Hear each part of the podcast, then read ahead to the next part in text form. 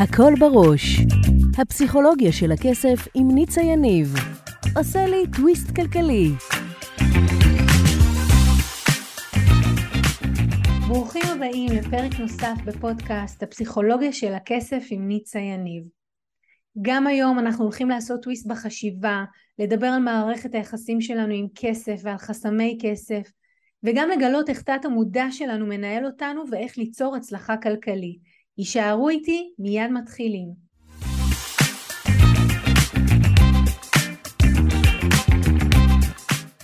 אז אחד הדברים שאני שומעת הרבה בשנים האחרונות זה הקטע של חופש כלכלי, לצאת לחופש כלכלי, להיות בחופש כלכלי. והיום אני רוצה להסביר קודם כל למה כל כך מעט אנשים באופן יחסי יוצאים לחופש כלכלי, אחרי שתבינו את זה לוגית, זה יעשה לכם שכל. אז המילה חופש כלכלי מורכבת משני חלקים, חופש וכלכלי. אנשים שמאוד אוהבים חופש, רוצים חופש, מכוונים לחופש, הביטוי הזה או צמד המילים האלה מאוד יתפוס אותם. העניין הוא שכדי לצאת לחופש כלכלי צריך בתודעה להיות בשני מקומות שונים. המקום הראשון הוא שאני צריכה להעיז חופש או לנתק כבלים, לנתק מסגרות, דורש מאיתנו להיות במקום שאנחנו יכולים להעיז. דמיינו ריבוע ודמיינו שאתם פורצים את הקו של הריבוע, יוצאים מעבר לקו, כמו שקוראים לזה בעולמות האימון, אה, לחשוב מחוץ לקופסה.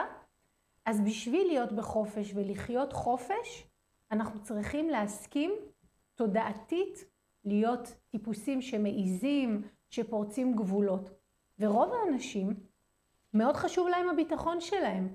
כל הקונספט של לפרוץ גבולות, וגם לו בשל החופש, פחות כיף להם איתו.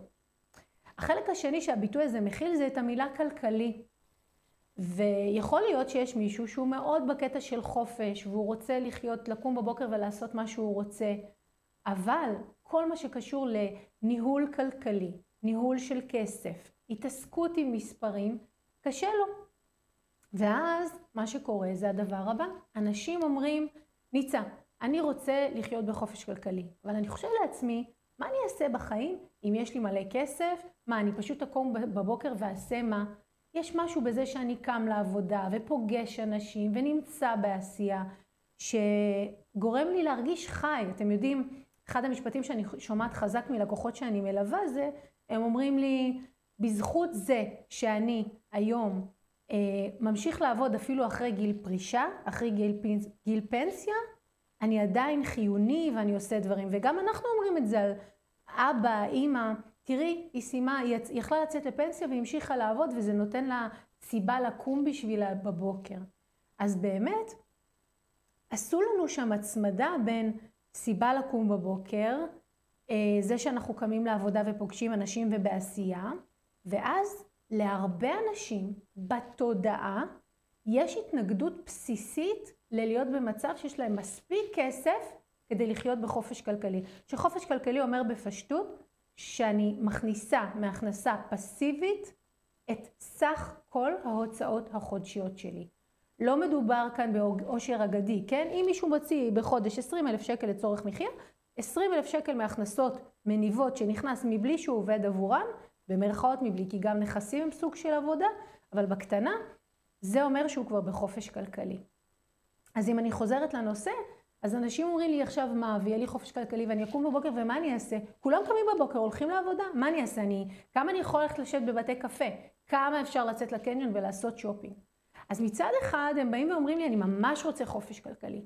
מצד שני, בתודעה שלהם יש חבלה עצמית, כי יש להם גם את כל השיחות האלה שמתקיימות ממש לצד השיחה על חופש כלכלי.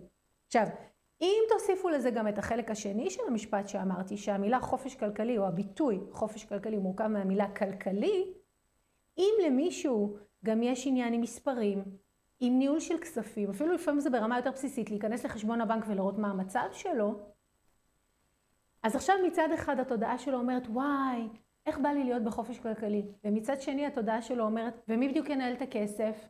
מי, מי ייכנס לחשבון הבנק ויראה מה המצב? ובאמת אתה מרגיש שאתה יכול להעיז? ומה עם הביטחון שלך?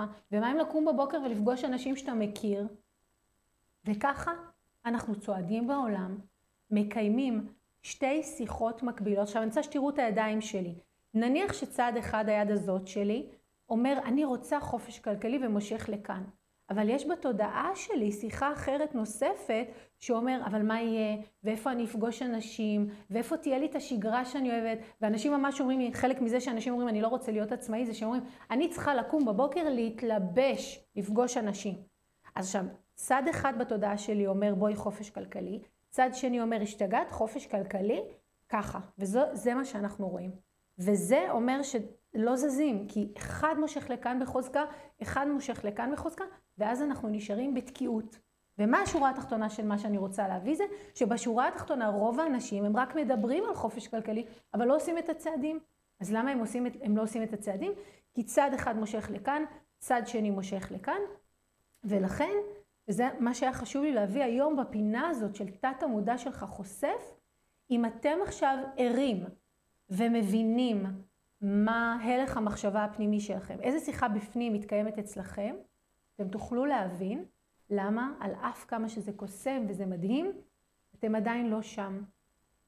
אלה שחצו את הגשר והם מבינים מה מתנהל בתת המודע שלהם והם מבינים שהם מוכנים להעיז ושהם מוכנים לדעת שיכול להיות שתהיה להם מספיק הכנסה והם יקומו בבוקר ולא יהיה להם את מי לפגוש ועדיין רוצים את זה וגם מוכנים לנהל את הכסף ולכלכל אותו בתבונה, הם חיים חופש כלכלי.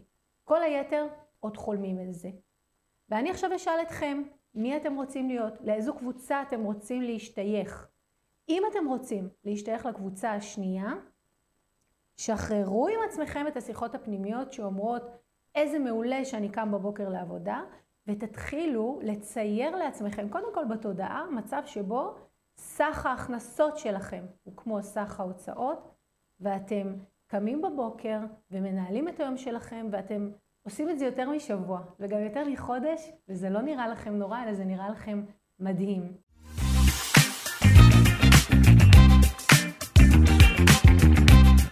אם אהבתם את הפרק, שתפו אותי למה התחברתם, ממש מעניין אותי לשמוע. אם בא לכם ללמוד עוד על הפסיכולוגיה של הכסף, הנה המקומות שאתם יכולים להתחיל בהם. באתר ניצayaniv.com תוכלו להאזין לתוכנית הרדיו השבועית שלי שנקראת הכל בראש וגם להצטרף לקבוצת הפייסבוק שלי הפסיכולוגיה של הכסף עם ניצה יניב. אם אתם עדיין לא עוקבים אחריי בפייסבוק, באינסטגרם או ביוטיוב זה בדיוק הזמן לעשות את זה.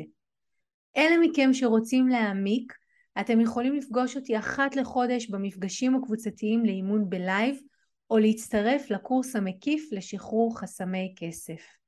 תמיד תזכרו, השינוי שלכם עם כסף מתחיל כאן, במקום שבו כסף ותודעה נפגשים. ניפגש בפרק הבא.